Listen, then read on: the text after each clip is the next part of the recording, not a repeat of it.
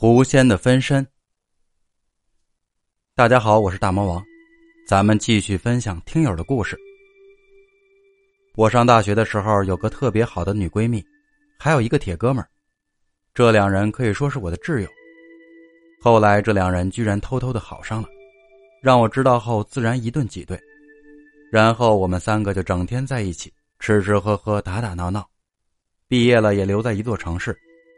我没事就去两人租住的房子里蹭吃蹭喝，后来为了方便进食，我干脆在他们隔壁小区租了个房子，跟他家直线距离不超过五百米。二零一五年的夏天，有一天闺蜜给我发信息说她老公不在，让我去她家吃饭。商量好了吃什么，我便去超市逛了一圈，买了点零食，买了两盒烟就去了。吃过饭，我俩就坐在沙发上看电影。看的是蜘蛛侠，一边看电影一边吃零食，偶尔抽根烟。他还是老样子，吃零食的时候会时不时的抠下脚趾头，给我恶心的不行。然后对他又是一顿损，还说威子眼睛瞎了才看上他的。威子就是我那个铁哥们儿。他立马还击，对着我一通丢枕头，一切都和平时一样，毫无区别。正打闹着呢。我突然发现他手腕上的手表不见了，那块手表是他上高中时他妈妈送给他的。后来他妈妈和爸爸离婚了，去了美国，他也很少见到他妈妈了，所以那块手表对他意义非凡，他几乎从不摘下来。此时不见了，我就问他手表去哪儿了，他说坏掉了，然后吸吮了一下手指，起身从抽屉里拿出那块手表，我接过来看了看，指针还在走。但是表蒙子碎了，我替他感到可惜。他收回去，重新放进了抽屉里。然后我俩就错开话题，开始聊别的了。一切就这么过去了。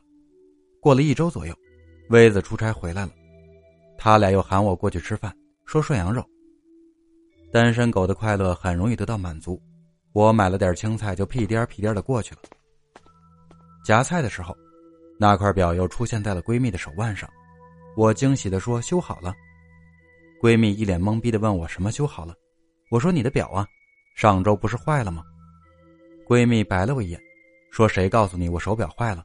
你手表才坏了呢，你全家的手表都坏了。”我认真的说：“没开玩笑，你这手表咋修好的？”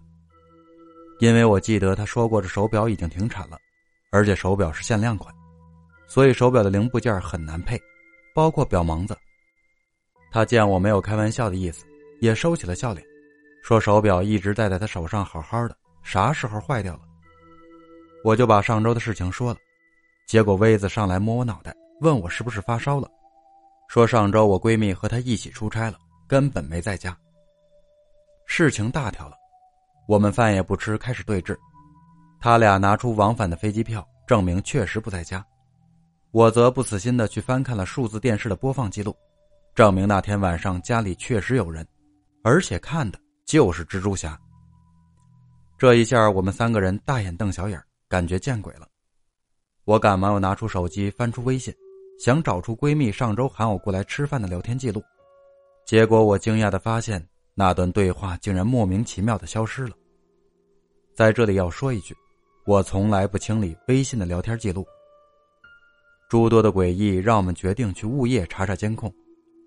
转过天来，我们一同找到了物业，谎称放在门口的一双鞋丢了，请求调取监控。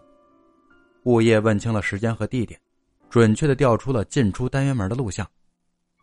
六点左右，我出现在了画面中，只见我拎着一袋子零食进入了单元。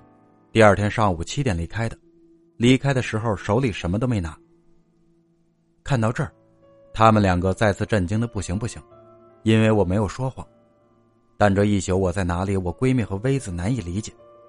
我们的关系虽然好，但我并没有他家的钥匙，所以如果没人给我开门的话，我是进不去的。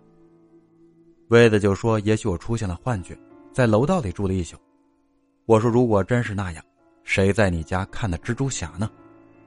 薇子哑口无言，因为那房子住着没什么不妥，也不是凶宅，这事就这么过去了。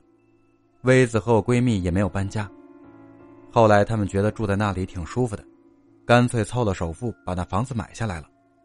重新装修之前，把原本的老装修都拆了。在拆卫生间吊顶的时候，从里面找到一条白色的死狐狸，也不知道它是怎么进去的，已经成了干尸。这时我们又想起了那个手表的事儿，威子就跑到一个寺庙问大师怎么办。大师听完前因后果，让威子把狐狸埋在了寺庙的后山上。至于那天和我一起看蜘蛛侠的到底是不是他，大师并没有说。本期故事到此结束。如果您喜欢大魔王讲的故事，可以在喜马拉雅 APP 搜索“大魔王”，全称“花臂大魔王”，那就是我。再说一遍，“花臂大魔王”。我的名下有超级多精彩的故事，闲来无事您可以去听听。好了，咱们下期不见不散。